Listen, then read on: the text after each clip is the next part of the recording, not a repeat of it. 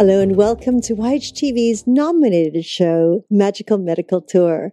Thank you for joining us today. I'm Christina Suzuma, and with me is our wonderful medical guide and co-host, Dr. Glenn Woolman.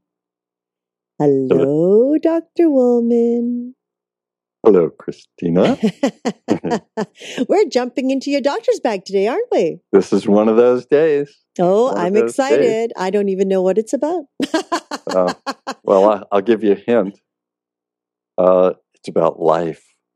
Oh dear, that I think. Yeah, yeah, yeah. And it's it's about your life. Oh my, oh my! Look out, everyone! The tsunami is gonna roll.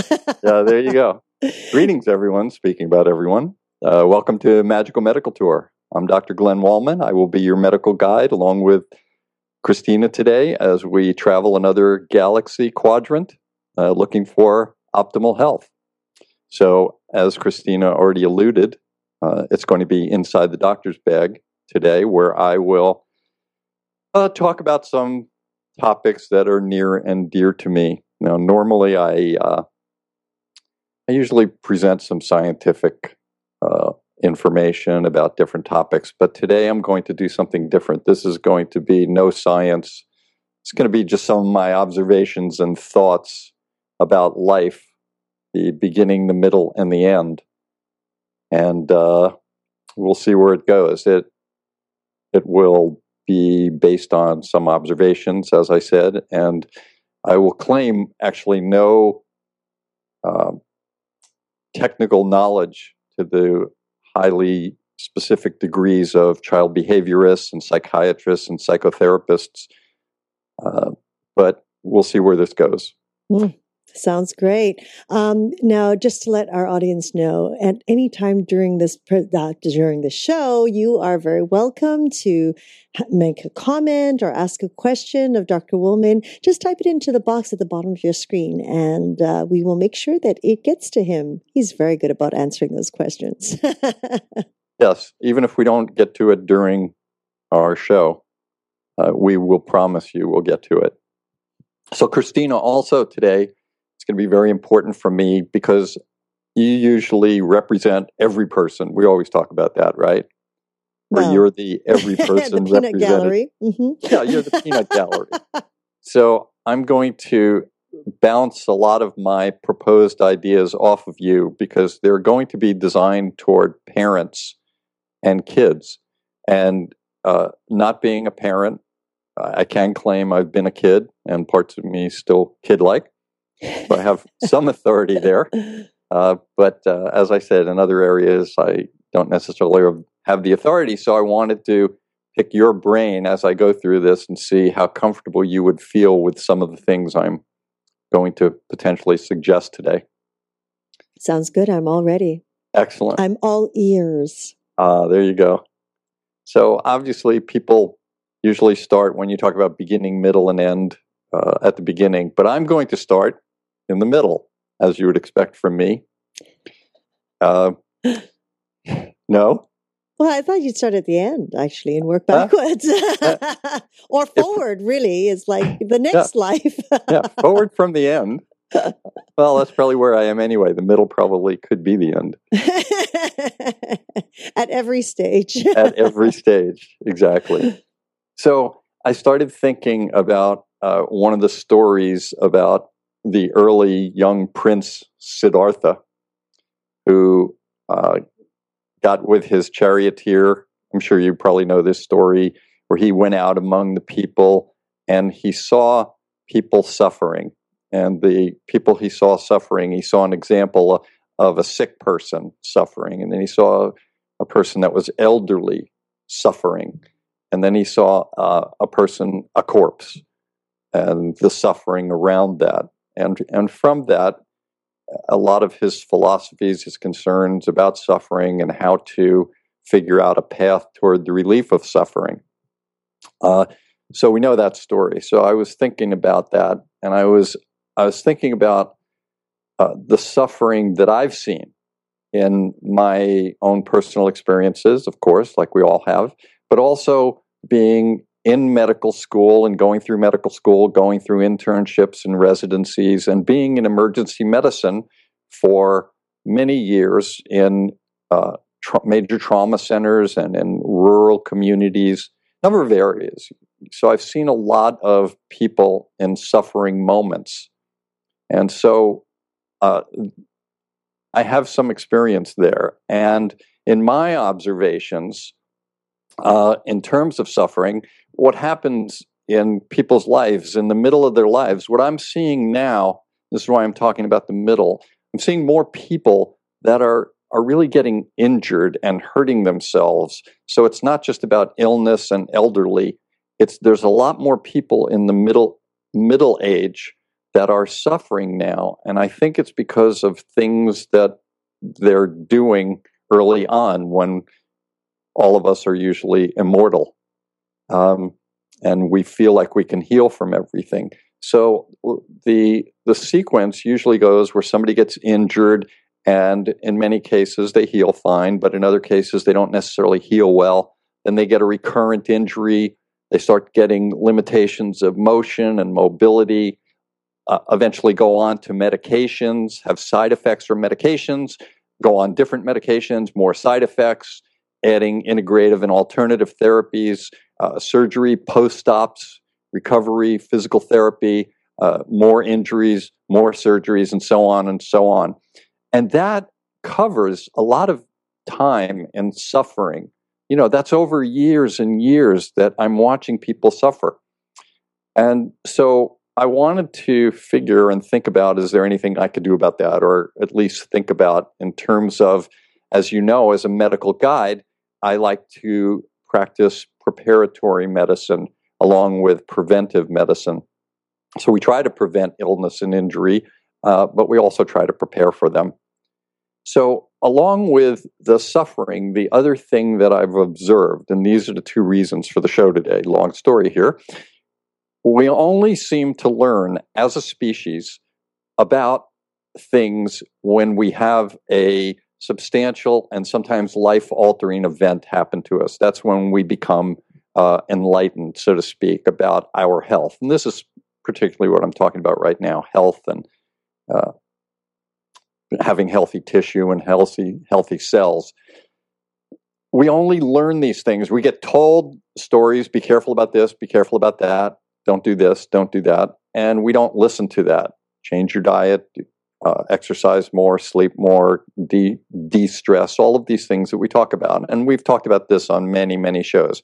But taking the idea that we only learn from deeper experiences, uh, I've, I've thought of some ideas uh, for how we should maybe prepare kids in another way. And this is where I want to start talking to you.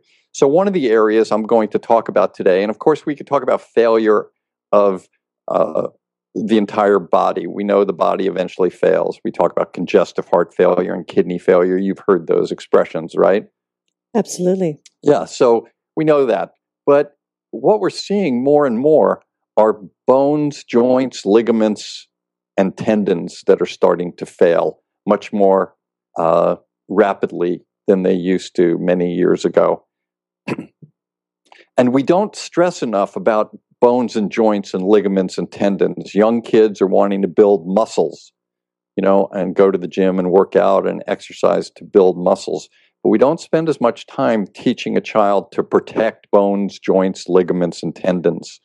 And I think this is an area that we need to look at. If you think about surgeries now, in orthopedic surgeries, you almost never hear of someone having a bicep replaced right? Or a tricep replaced. Mm-hmm. But you do hear about a total knee, a total hip, a total shoulder. These are things that are being replaced. And those are joints. So that's what that's where damage is occurring and that's where the suffering is occurring. And that suffering, as I expressed early, goes on for a really long period of time before you have the surgery. Nobody injures their shoulder and then goes immediately for a total soldier shoulder. They go for uh, they try and heal it just on with ice and heat and Tylenol, and then they try to heal it, uh, you know, maybe with a sling, immobilizing it, then an injection of some kind, a steroid injection, multiple. But in between all of these are weeks and weeks and months and, and years of suffering. So I think that we need to start teaching children about chronic pain and about bones, joints, ligaments, and tendons. So, one of the things that I'm going to suggest, and this is for parents to consider doing with their child at a certain point in time, and I don't know when that is. We could have a child psychologist come on and tell us a good point, even if they believe in this, they may not.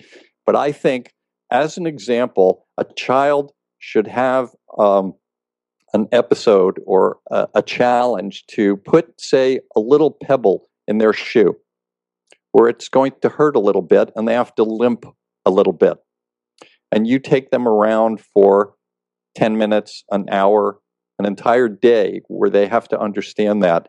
And then with that, make a connection to point out in your observations when you're with the child out in uh, life at a mall or shopping or at a farmer's market or at a ball game or something like that, people that have problems that are walking with canes and walking with crutches and limping and and explaining to them this is what chronic pain is and this is how you might get it by not caring for your joints and ligaments and tendons in the appropriate way. So, my first question to you is, Christina, would you feel comfortable uh, taking your child and having him do that for a certain amount of time? Oh, absolutely, absolutely. I mean, uh, you know, for for me, it's always been about creating that level of awareness and consciousness from a very young age. I mean, mm-hmm. uh, even since my child was born, you know, and starting the sign language and the visual languages and the touch right mm-hmm. from the moment he's born was really important. The music, the languages, and not having any expectation, but Correct. only knowledge, not coming from a scientific background or a medical background, the knowledge that our, our brain is so powerful. And all my life growing up, you hear, oh, you only use a small percentage of your brain. it's like, woo, you know, yeah. like, well, well, uh, uh, how can, how can we expand that muscle in that baby, in that child? Mm-hmm. And, and really from a very young age, I, I believe I would have done that when he was like two or three. Really? I, yeah, I would have. Mm-hmm. And I mm-hmm. think it really depends on the child too. My, my child being an only child and myself as an older parent uh, the child tends to be a little more mature, you know, uh, and and the way I brought him up, a little more mature. So at the age of three, he would have been ready to do that. Yeah, and I don't, and that's why I'm I'm asking in your mind, and I think that for parents, it, someone it might be twelve or thirteen. Yes, you know, or at another age. But I really believe that a child should get an understanding of what pain could be like chronically and bring it into showing adults that are in chronic pain and these things. I you know, I mean, we know that kids play sports and get hurt and it doesn't seem to teach them the lesson there. So I'm just adding another part to it where uh, it's promoted with connecting it to someone mm-hmm. who else who may have it as an elderly person. And we certainly need to, uh, and this may be a real controversial topic too, but I think we need to look at the sports that we're they're playing nowadays. I have to say that when I was growing up, I loved contact sports, and I love contact sports. Watching them now, I don't play them anymore, but I love watching them. Uh, but I really think you know we're seeing bigger and bigger people that have better anatomy and better physiology and better training, and these people you know, football players at one point might have been five foot eight, weighing 150 pounds. And now they're six foot nine, weighing 320 pounds with armor on. and and the a, new gladiators exactly and a and a bonus if they uh, you know win things so uh, it's very important to understand that these contact sports could be part of a process of chronic pain. And of mm. course, we also talk about, I don't want to talk right now about brain injuries and concussions. Those are totally other topics, but it's still within the same realm. And as is spinal cord injuries, which uh, brings a whole level of suffering uh, to the individual and to families and friends. Mm-hmm, mm-hmm. So I think that bones, joints, ligaments, and chronic pain need to be thought about, and that's one way to think about it. So I'm going to move on unless you wanted to bring something else up that you thought would be good. Well, you know, Glenn, um, you know, being immersed in the the school systems and uh, learning about the different levels of elementary school, middle school, you know, uh, high school. Um, I was just in a conversation recently when you talk about bones and ligaments, uh, because of the cutbacks that our country here in the U.S. has um, has basically been involved with. The schools actually don't even, the elementary schools don't even have a phys ed teacher. So oh. the days where we were growing up and we learned to stretch, to warm up the muscles, to do sit ups properly, to mm-hmm. climb a rope, you know, to play basketball, but to warm up the muscles before we do that. Those days are gone right now. Um, and then these children go to middle school when they're 11 years old. And I was uh, told by one parent just a few days ago, said, Oh my gosh, my son went, uh, uh, had a phys ed class and he failed phys ed because he couldn't run a 15 minute mile at 11 years old. Mm. Okay. Which I was in shock because we walk a mile. We walk a mile almost every morning with our six year old son. And, yes. you know, he's walked that mile since he was two and a half years old. And it's not a flat mile. It is a hilly mile. And to hear this parent complain that her child could not do a 15 minute mile. And as the year is going to go on, they break it down to 14 minute and then 13 minutes so that the child, you know, basically starts to improve on their stamina, etc. Mm-hmm. The parent was totally against it. And it shocked me because I said, you know, my six year old does that mile and she was in shock. Hmm. And I said, well, what about going for walks with your child? What about, you know, this is up and coming. It's like any muscle. It's like when we are working academically and you're learning mathematics, you know, you need to increase and increase and get better and you get tested each time. There's no difference physically. It's about bringing the body up to a certain standard of wellness. And they couldn't understand that because they never got it in elementary school. Do you think that you obviously think that these kind of things do you think that you would consider that in a school they put a pebble in every child's foot for a half hour? Let them walk I around think they should put a rock in the shoe shoe of administrators. To say you see what's going to happen to the next generation? Yeah. if we don't if we don't wisen up on yeah. our education that we're actually giving these children and the parents yeah. As part of that, also, you know, another possibility would be to put someone's arm in a sling for a day. So this is what it's like not to be able to use that arm that you like mm-hmm. using so much. Mm-hmm, mm-hmm. Absolutely. Yeah, I agree. So let's move on to the next one. I have a lot of things to cover, maybe. uh, I have no idea. Okay.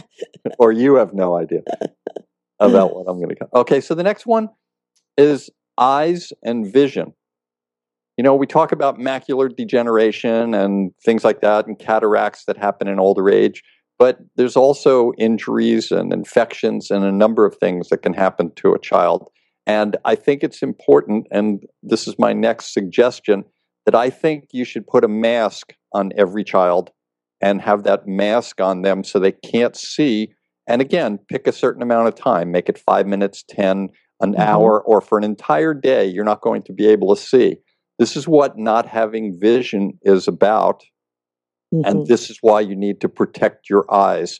So if you go out into the sun, wear protective sunglasses. If you're going to be in some kind of a sport, wear protective goggles. If you're going to uh, be doing something uh, like sawing down a tree or pounding a nail, something where there might be flying objects that could come and hit you in the eye, it's a good possibility that you should think about developing a pattern of behavior so that you're always protecting your eyes. So for me, the way to do that would be to take away the vision of a child for a while and say that's again what it would be like if you lose your vision. This is why you need to protect your eyes. Mm-hmm. What do you mm-hmm. think?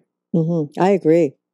I would agree. It's like it? that. Pe- oh, of course, of course. Okay. Actually, we we kind of do things like that. Is instead of a mask, we turn off all the lights when it's. but but you can't do that going outside. No, no, no, no. You can't do that going outside. That's why I'm saying, you know, it, and, and it's easy, you know, as as a first step. Certainly, turning out the lights is a great idea because they still have the familiarity of of their house. They know their little room and their little things. So that still gives them an indication that they can get around. But I, I think taking it to an extreme and taking them for the, you know, for example, taking your child for his one mile walk blindfolded. Oh, that would be fun. yeah, uh, and and it would be an amazing learning experience. I when I I was teaching at a at one of our city colleges an adult education uh, program. I called it Mind Walks, Spirit Walks, where we we did things, and part of it was uh, qigong and uh, walking meditation. And each time I did something different with the people, and I tried to work with senses sometimes. So we would take this walk on the beach, and I would break people up into couples where one person would be blindfolded for the first part of the walk, and the other would guide them or leave them alone, but just walk next to them and let them deal and then switch off. It's very fascinating the things that come from that. Of course, this was in meditation, and this was also, you know, in times that we were had just finished qigong, so there was a very meditative portion to it. But in the case where you're not really meditating, you just say, "Okay, we're going for our walk today," and you're not going to be able to see. This is what it would like to be blind. So you need to, as you go on in your own life, always be protective of your eyes. Mm, that's a good, very good point. I like that actually. Yeah, and it would be interesting. Uh, I'd love to ha- see if you would do that and follow it up and and even the conversations themselves i would imagine depending on your relationship with your child which i kind of know yours um, it, it, would be uh, possibly a fascinating conversation mm-hmm. Mm-hmm. yes so, we can try that actually i'd like to do it myself yeah of course and you should do yeah. it uh, and it helps. Everyone should do it because as we get older, sometimes our vision starts failing. We're going to be talking about failure in a little while. we haven't made it to the end yet.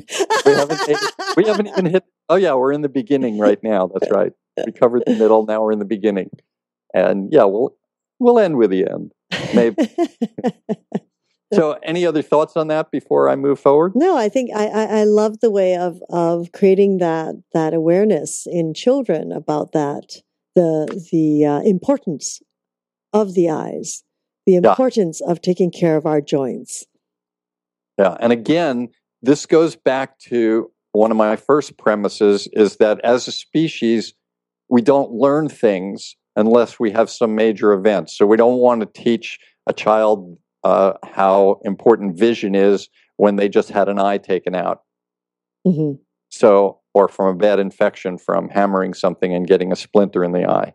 So, we want to start. I'm looking for some kind of a uh, an incident that would help a child develop a pattern of behavior so that as they move forward, they're always thinking about their tendons and joints. Not to the point of, I, no, I don't want to go for a walk because I might hurt my joints, but you know, to extremes and just be aware.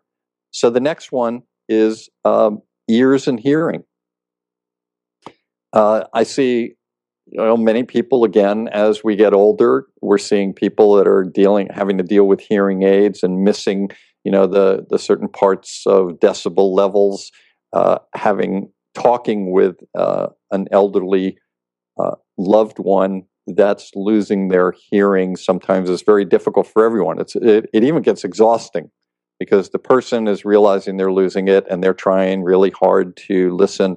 I watch this all the time, and the others are trying to speak louder and more slowly, which is uh, the more slowly part may be okay at times, but uh, there's a lot of difficulties. Plus, you can't enjoy certain things that you used to enjoy. You may not be able to listen to music as easily. You may miss great uh, conversations and a number of things. So, uh, there are many different ways you can hurt your ears. There's a lot of people out there now that are surfers, you know, on the coasts that are damaging their ears. Mm. They even have a term now for surfer's ear. And people end up having uh, infections in their ears. They start losing hearing. Of course, there's many reasons for losing hearing that are not things that we can necessarily protect or prevent or prepare for. But there are some things, and it's always good to have ear checkups. And I should have said also before, obviously, getting eye checkups you know, periodically from either an ophthalmologist, which is an MD, or an optometrist, who is someone who checks vision and makes glasses and corrective lenses. But either one would be good as a, a first step. Mm-hmm. But also mm-hmm. getting your ears checked out. So there's also tinnitus, which is the you know that high pitched sound that sometimes drives many people uh, crazy when they can't get rid of it, and it's really a terrible thing. But of course, most important again is the loss of hearing. So my suggestion is to take a child and take away their hearing for, uh, you know, put earmuffs over them so they can't hear anything. And of course, don't connect it to an an eye something. an eye something. Just leave it disconnected, or as Heidi Harrison says, unplug. Uh, so take away their hearing and have them spend uh, five minutes, an hour, a complete day without hearing. And then also, again, point out those are people without hearing and have problems, etc. The elderly or or kids that can't hear and they're doing sign language, uh, pointing that out and then bringing bringing in the concept of you have to have an awareness of your ears and protecting them for the rest of your life and that means you can damage them listening to extremely loud music or loud sounds all the time so that's my uh, third one any thoughts on that yeah, I think that's a brilliant idea. I love these ideas of removing it, but I think it should be removed from everybody because I have to say the the middle generation, so to say, that are dealing with the elderly, Glenn, they mm-hmm. have no idea what these folks are going through. And all I hear is criticism of, oh, they can't hear me again. Oh, you know, it's like, oh, and they try to pretend that they can hear me and they can't. You know, it's like, well, take your hearing away from yourself for a day or even dull it and yeah. see how you really feel you know, and, and then put yourself in their position and they, it doesn't feel good. no, yeah, that's absolutely right. Actually, this, this conversation is for everybody uh, to think about.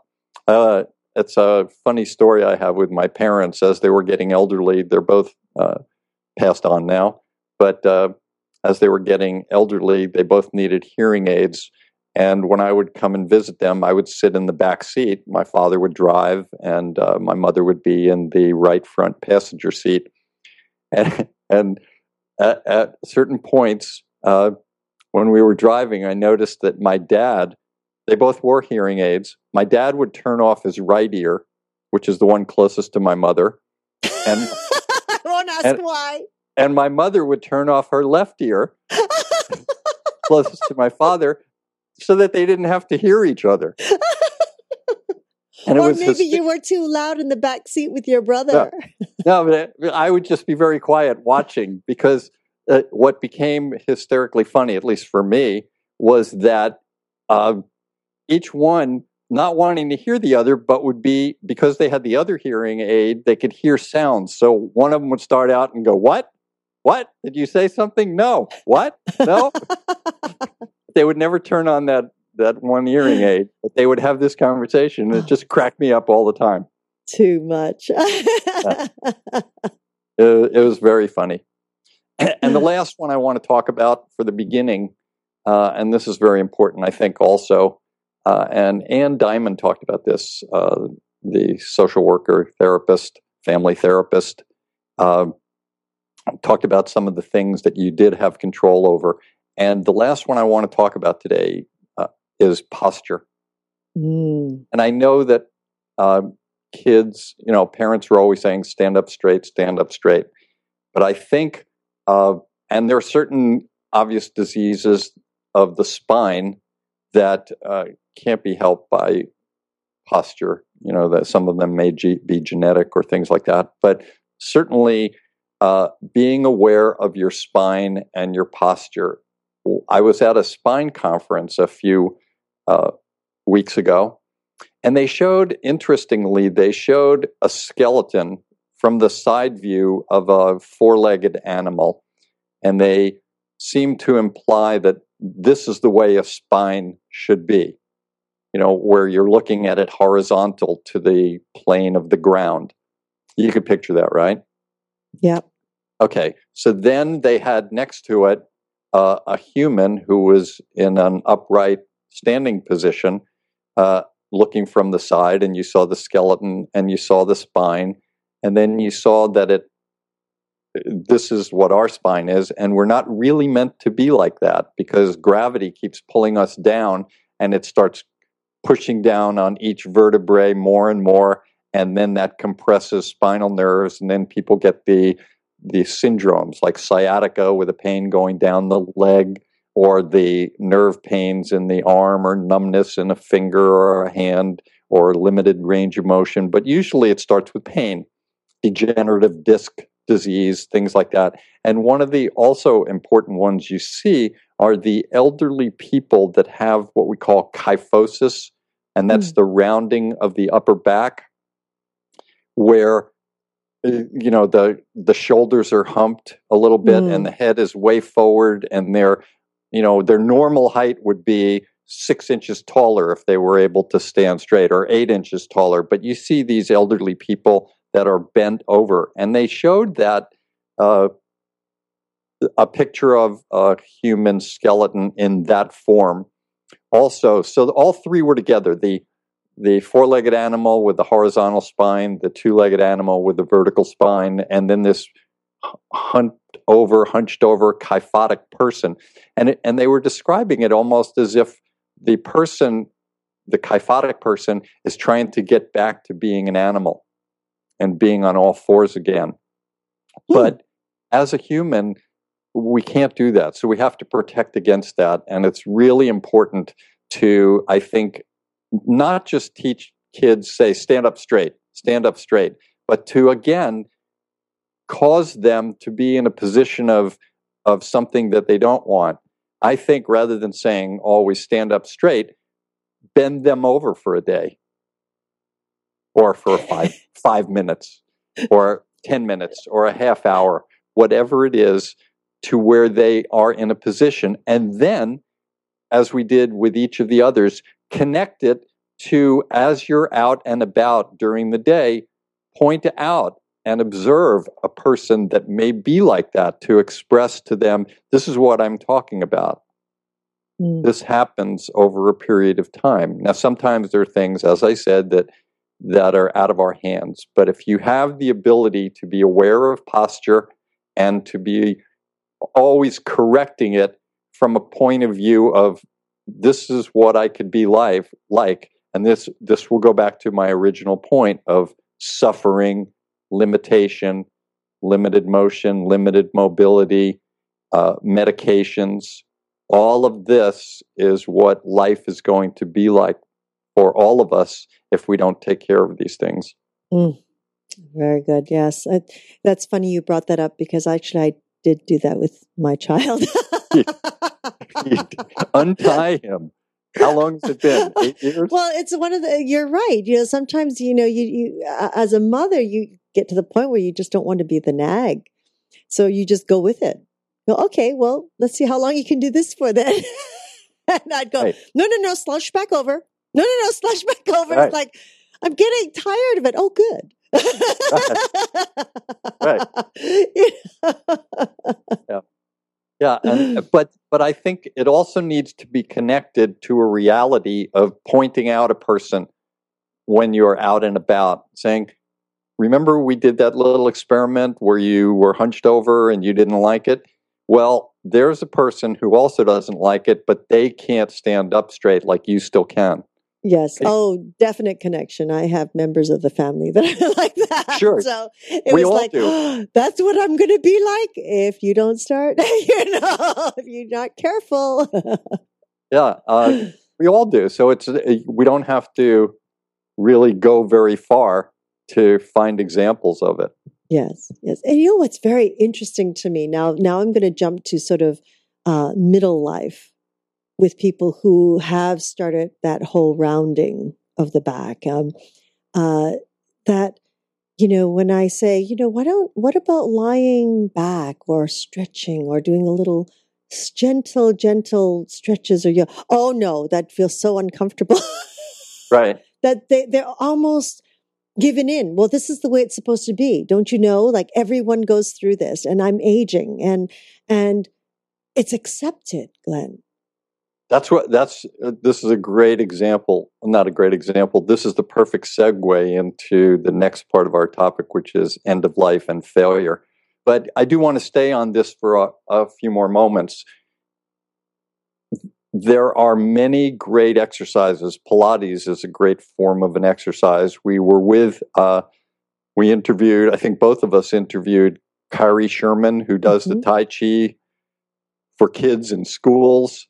Uh, there's a lot of things that can be done that can be simple and fun to help kids learn about posture. But the, key- the key here for all of these things, in my mind, is to teach a child an awareness so that as a pattern of behavior, they themselves are thinking about their vision. They themselves are correcting their posture at all times.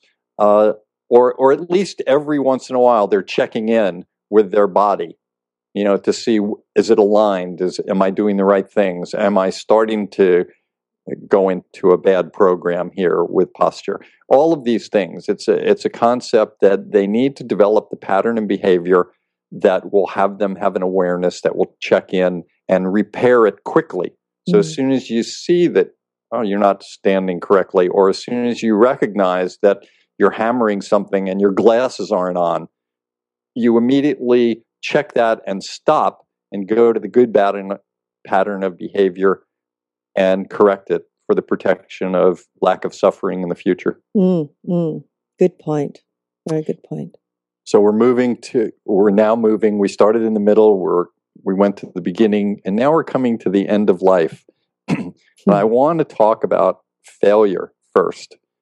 Uh, failure usually is not a word that any of us like. We don't like to fail in our report card, get failing grades. We don't like to fail at a task. Uh, we certainly, from a medical point of view, we don't like to hear the terms of our different organs that are failing congestive heart failure, or kidney failure, or liver failure. All of these things are bad for us, or we don't, they have a negative connotation. So, what I'm trying to do today is to give a positive connotation to failure a little bit. And I use as as my energy for this and my icon uh, weightlifters and bodybuilders. Hmm. Weightlifters and bodybuilders are probably one of the few groups of people that actually pride themselves in failure because when you are working out a muscle and you want to make it bigger or more shaped or stronger, you actually have to take that muscle to failure where it can't do what you want it to do. If you always keep it at a position where it can do exactly what you want to do, then it says to itself, we don't need to do anything else. We've got it covered. But if you start uh, exercising and say you want to have a bigger bicep or be stronger, so you have to go to stronger, heavier weights so that when the muscle fails, now it says, well, the next time I do this, I better be more prepared. And it gets stronger and bigger. So for weightlifters and bodybuilders, they uh, appreciate failure. And what I see in in people, if they're lucky enough to live to a certain age, then things start happening to them at various points where they have to start recognizing failure and compensating for it. For for example, a person that's an athlete that hurts a, a lower extremity joint and can't be an athlete anymore, they don't end their life. They accept that process as a little bit of failure, and now I'm going to find something else that I can do to replace that. And as we all see, people as they age, their uh, lungs start failing, so they can't be all as active. Now, of course, this isn't everyone. Um, hearts start failing a little, so they get out of breath a little more when they're walking, but they still do things. Uh, the vision starts going bad and they compensate a little. First, they get glasses, then they have different types of surgeries, and then they just say, Well, this is my vision. Uh, the same thing with hearing. All of these things, it's a question of it's going to happen if you protect yourself and do some of the things that we said, and of course, many other things. Um, then you have a better chance of not failing as rapidly, or maybe not failing as completely, or not failing at all until the final uh, few moments which we're going to speak about in the final portion of our show.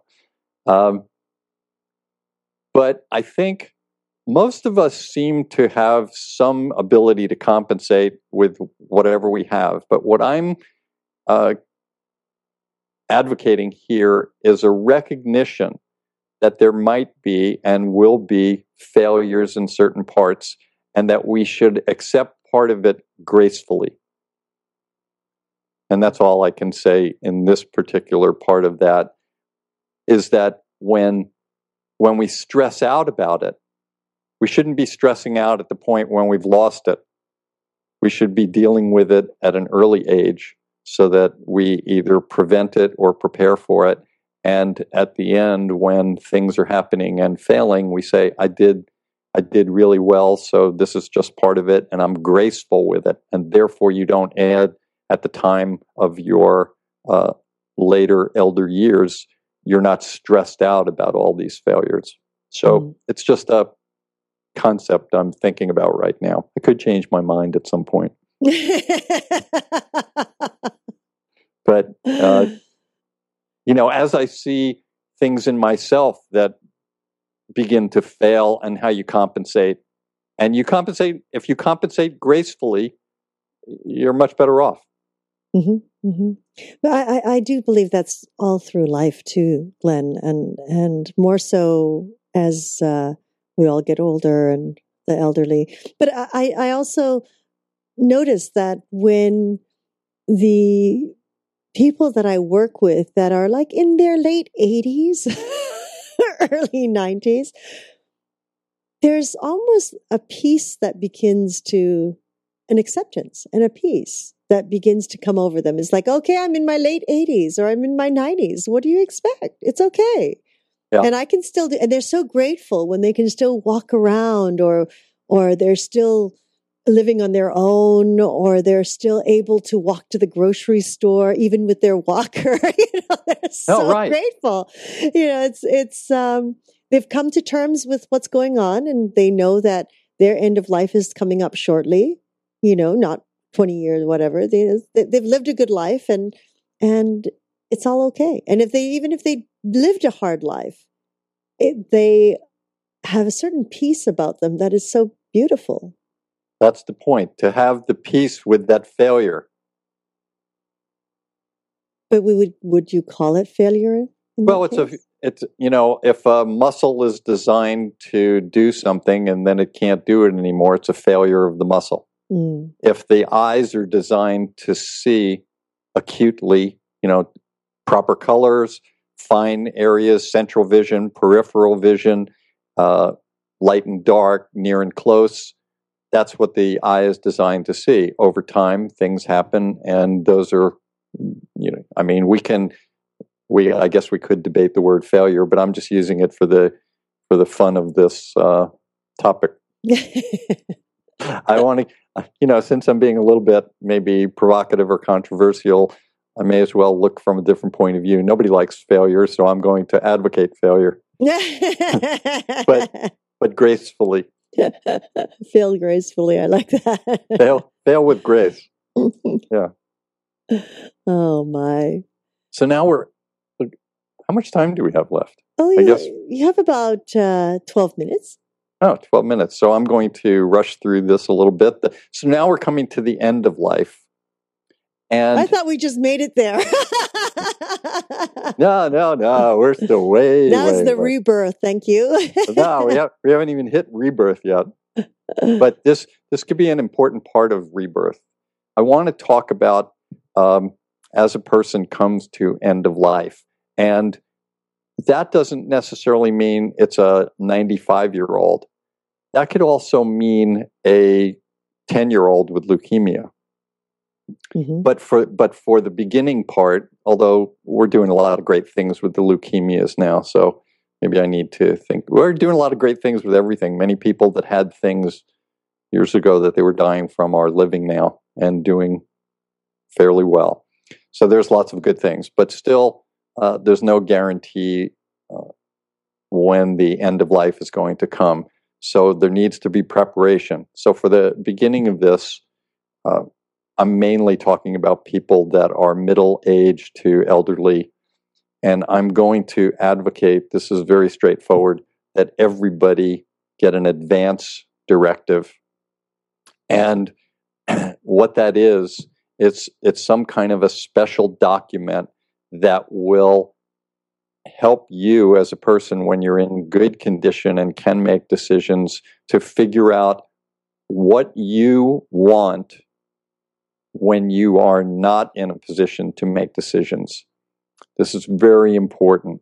And it's something that everybody should do because there's a lot of stress, at least in the Western world, about death and dying. And the stress is, first of all, usually for the person that is near death, but also for loved ones and friends, family members, number of other people. They're not sure what to do. And I deal with this every day as a medical guide. You know, do we, the proverbial, pull the plug? Do we give pain medicine? Do we go to hospice? Do we go to long term care? Do we do nothing? Do we look for surgery? Uh, how much do we want to do? These are very difficult questions. And it's almost not fair as a person to put the decision on someone else when they don't have the true idea of what you want to do. And especially if there might be multiple family members with different relationships with mom or different relationship with dad, and everyone wants their opinion uh, to be followed. So, this advanced uh, healthcare directive is something that everyone should get. It's usually uh, can be gotten from uh, the government. It can be gotten from your physician, possibly a hospital, many places. It just simply uh, tells others and instructs others as to the decisions you want to be made. And this is the way it should be. It takes the burden off of everybody. Uh, there are uh, things that have to be done. You have to point uh, an agent, someone that will do it. You have to give them instructions on your health care. Do you want to be resuscitated? Do you want pain medication? Do you want fever control? Do you want to be comfortable? Uh, a number of things like that. Uh, the thing that happens to people is one, they don't want to talk about it. And two, they usually hear the bad marketing, like, oh, if I if I do an advance directive, that means, you know, if I have a sore throat and I go to the doctor, well, they're going to kill me for my organs, so they're not going to help me because I said I don't want to be resuscitated. The advance directive has many parts to it that are misconceptions. A person can always change anything they want to on the advance directive. It isn't something that has to be once you write at age 50, it isn't necessarily going to be the same at age 80. You can change it, but you have some protection there. So that's a big misconception. And you can you can change all sorts of things. You could change uh, the person that you chose originally. It might have been your doctor, and then uh, you changed doctors, or it might have been, you know, your uh, a sister, you don't want that sister to do it anymore. You could change all of these things. It becomes a legal document, but it also can be overridden. Um, if you are of sound mind and want to have another discussion while you're in the hospital, you can do certain things with witnesses. It's all protected. The thing that's important is it's a it's a form, and the form itself is pretty simple and straightforward. The difficult part of it is the complexity of the conversations you have to have. And these conversations, if you have them and if you use the form to bring them up, or you could have it with uh, a physician, uh, a clergy member, a social worker, other friends get together and talk about things like that, family members. It's very complex, but it's actually very healing and stress reducing. And so this is an important thing that I think we all need to do. Now, there's, uh, do you have any thoughts on that for a second? I want to talk about another type of of of a program that's out there, aside from but similar to the advanced director directive mm-hmm. called the Five Wishes. I don't know if you've heard of that. Oh yes, I think you actually uh, uh, informed me about that uh, last this year sometime, mm-hmm. which is a, a very wonderful site actually. Yeah, it's really good. So, uh, did you uh, did you uh, look for?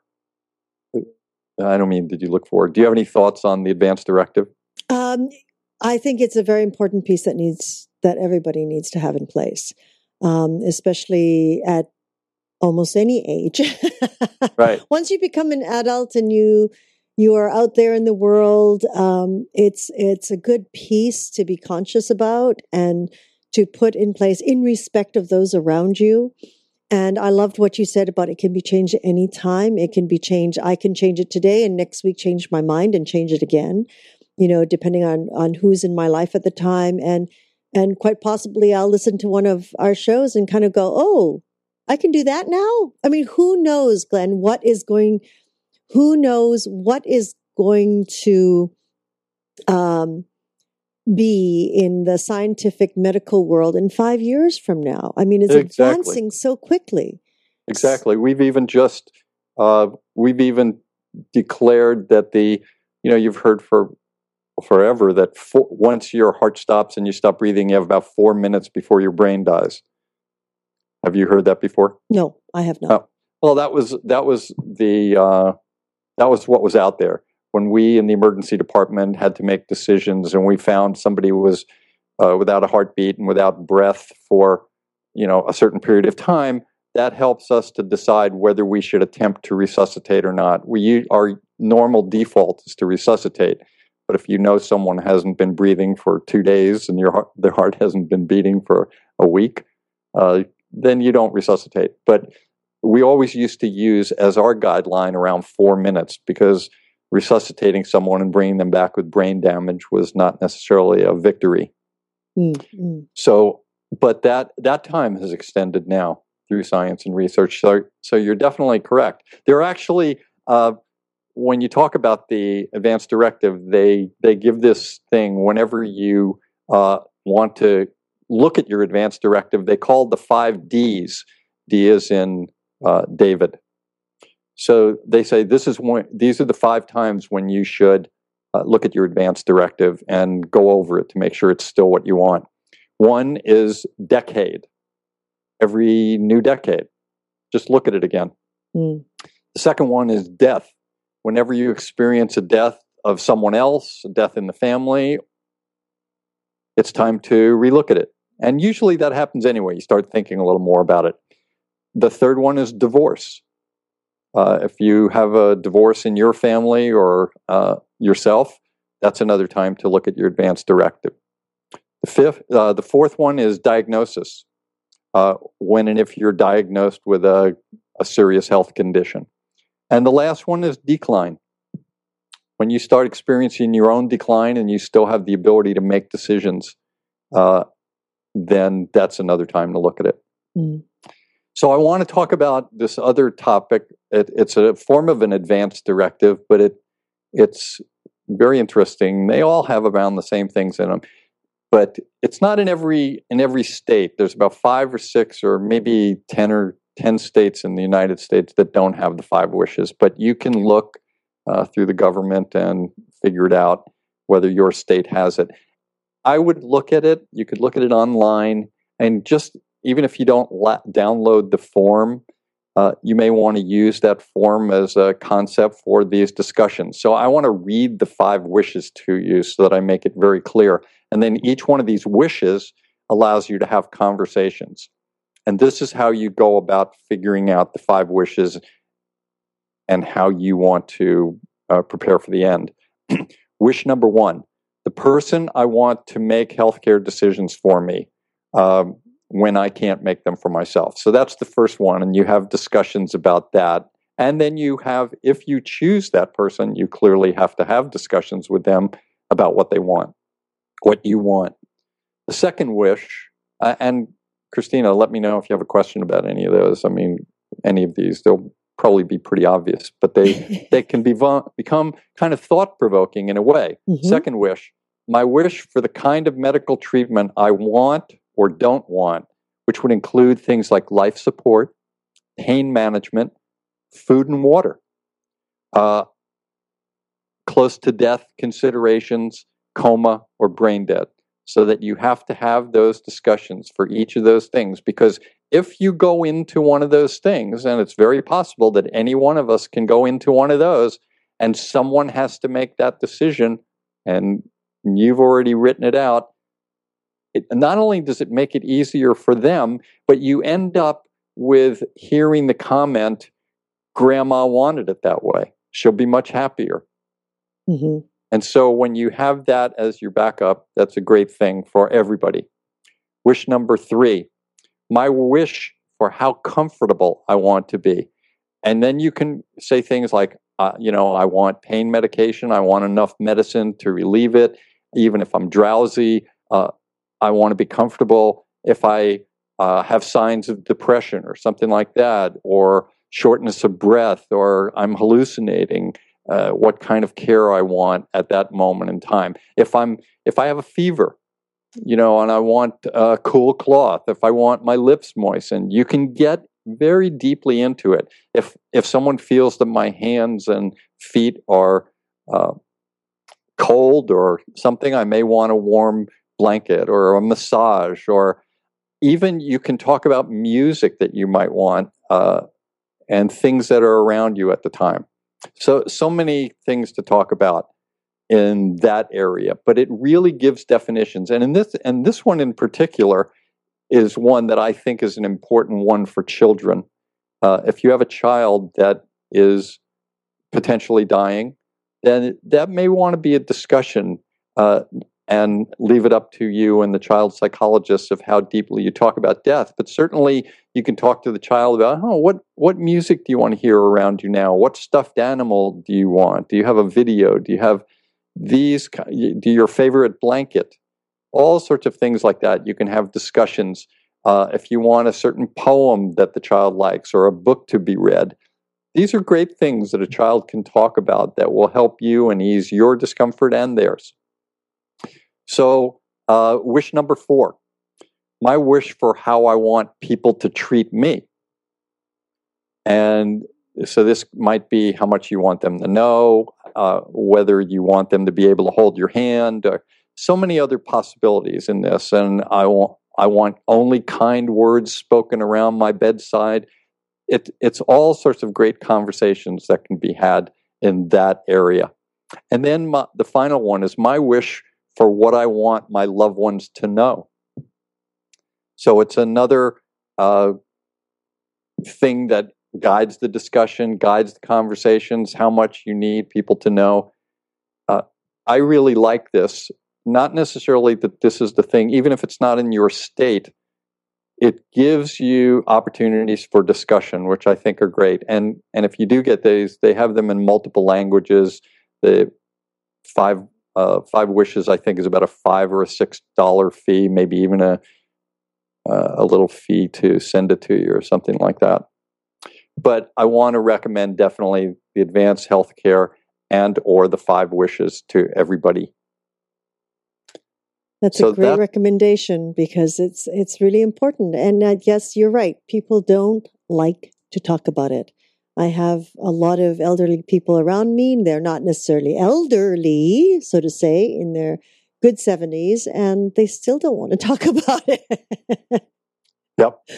You know, though they ask me to be on their health directive, I go, we need to talk about this if you want me there. yeah, and, and it's a great starting point. And if you have, uh, and instead of trying to run the conversation, if you had the actual form of the advance directive in front of you and you could just go down it question by question, then it becomes, oh, we're just filling out a form like an application or something like that. But then as you start filling it out, then you can start getting into more specific things and it's and then the discussions happen and things open up. And I that's why I think the five wishes also uh, the the advanced directive is it feels a little more this is straightforward. Mm-hmm. Uh, whereas the five wishes starts starts giving you a soundtrack and you know uh, you know a backdrop and you get to you get to really uh, add to the painting or to the meal of you know of the final outcome so you really get to do things you really get to have discussions and and it, sometimes it could become fun we used to do things in the in our integrative medicine program when somebody was in the hospital and they were dying we would either if they wanted it we would set up a big painting a canvas in their room.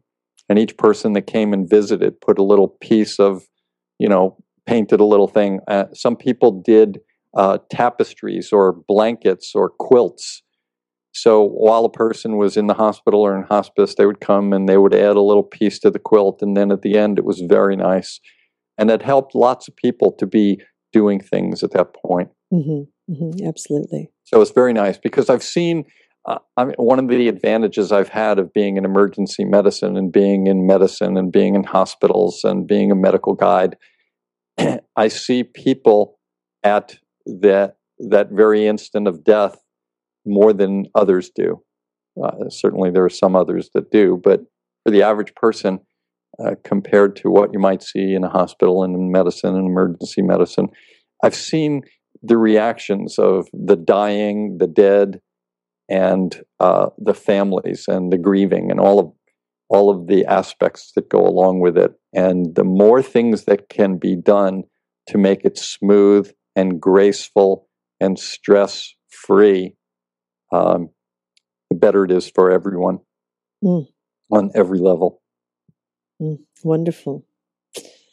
Ah, that's uh, I. I am so in agreement with everything you've said, uh, Glenn. I think um, it's it's one of those where to be at peace and comfortable with your decisions, and knowing that those decisions can be changed at any time, yep. and it is all a part of that end of life or mid middle life too that we have to become very aware of that that anything can happen. Yep. Any any moment. That was that was the one of the true things that um, for me was a lesson in the emergency department at any moment. Mm-hmm. and and you can't predict it in terms of what you think karma might be you know, this person who is the wonderful dad or the wonderful mom and the wonderful community member and the wonderful parent and the wonderful spouse and everything else, the wonderful professional comes in, uh, hit by a drunk driver, and they're paralyzed from the neck down. Mm. And they're 35 years old or 40 years old. And you go, wow, that, does, that didn't make sense from a mm-hmm. karmic point of view from that, you know, looking at that moment. But mm-hmm. a lot of it doesn't, and it could happen to anyone at any moment. So it's really good for people to know your wishes, not their wishes. Mm-hmm. Mm-hmm. Absolutely. So that's life. There you go. That is truly life in a, our nutshell. we, we've covered life. Absolutely. Oh my goodness. Well, what is now now you always ask your guests the tip that they have.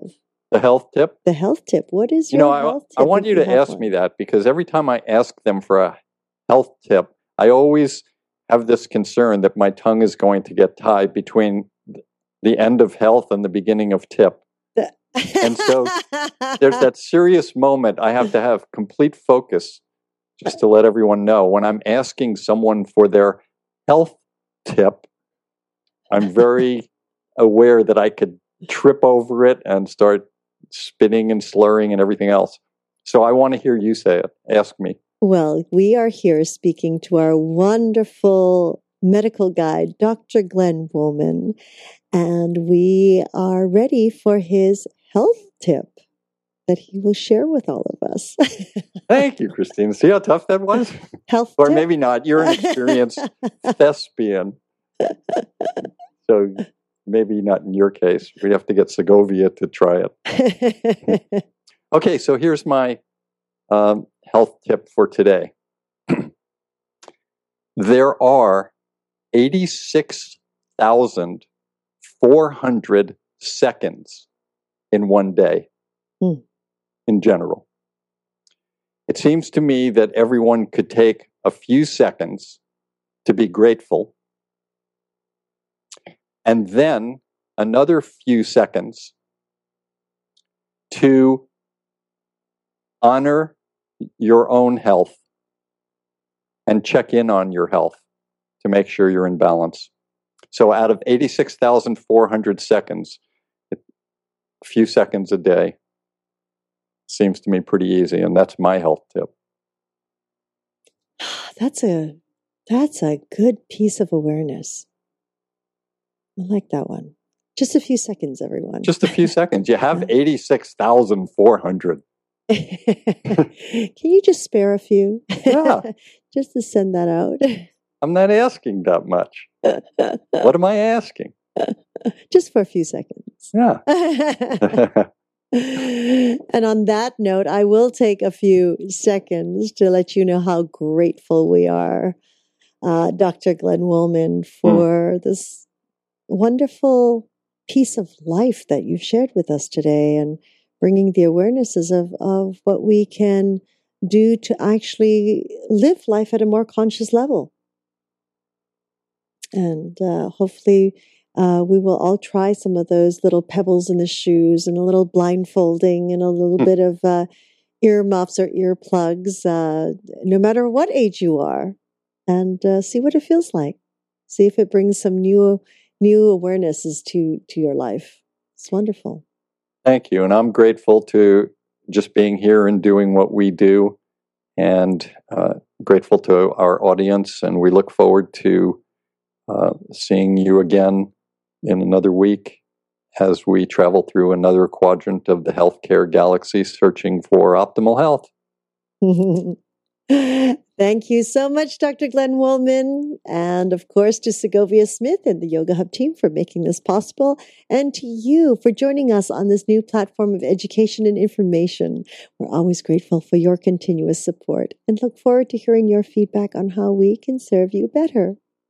We invite you to join us live on Tuesdays for Magical Medical Tour at 10:30 a.m. Pacific, 1:30 p.m. Eastern, Wednesdays for Trinity of Life at 11 a.m. Pacific, 2 p.m. Eastern, followed every other week with Flowing into Awareness with Anatara. You can connect with Dr. Glenn Woolman by following him on Twitter at Glenn Woolman, and of course through his own website, glennwoolman.com, where I really encourage you to learn about his metaphor square breath. And you can use that at any age, beginning, middle, or end. Again, we're grateful for your feedback and support. Give us a call at 818 Let's Talk. 818 Let's Talk. And until next time, namaste.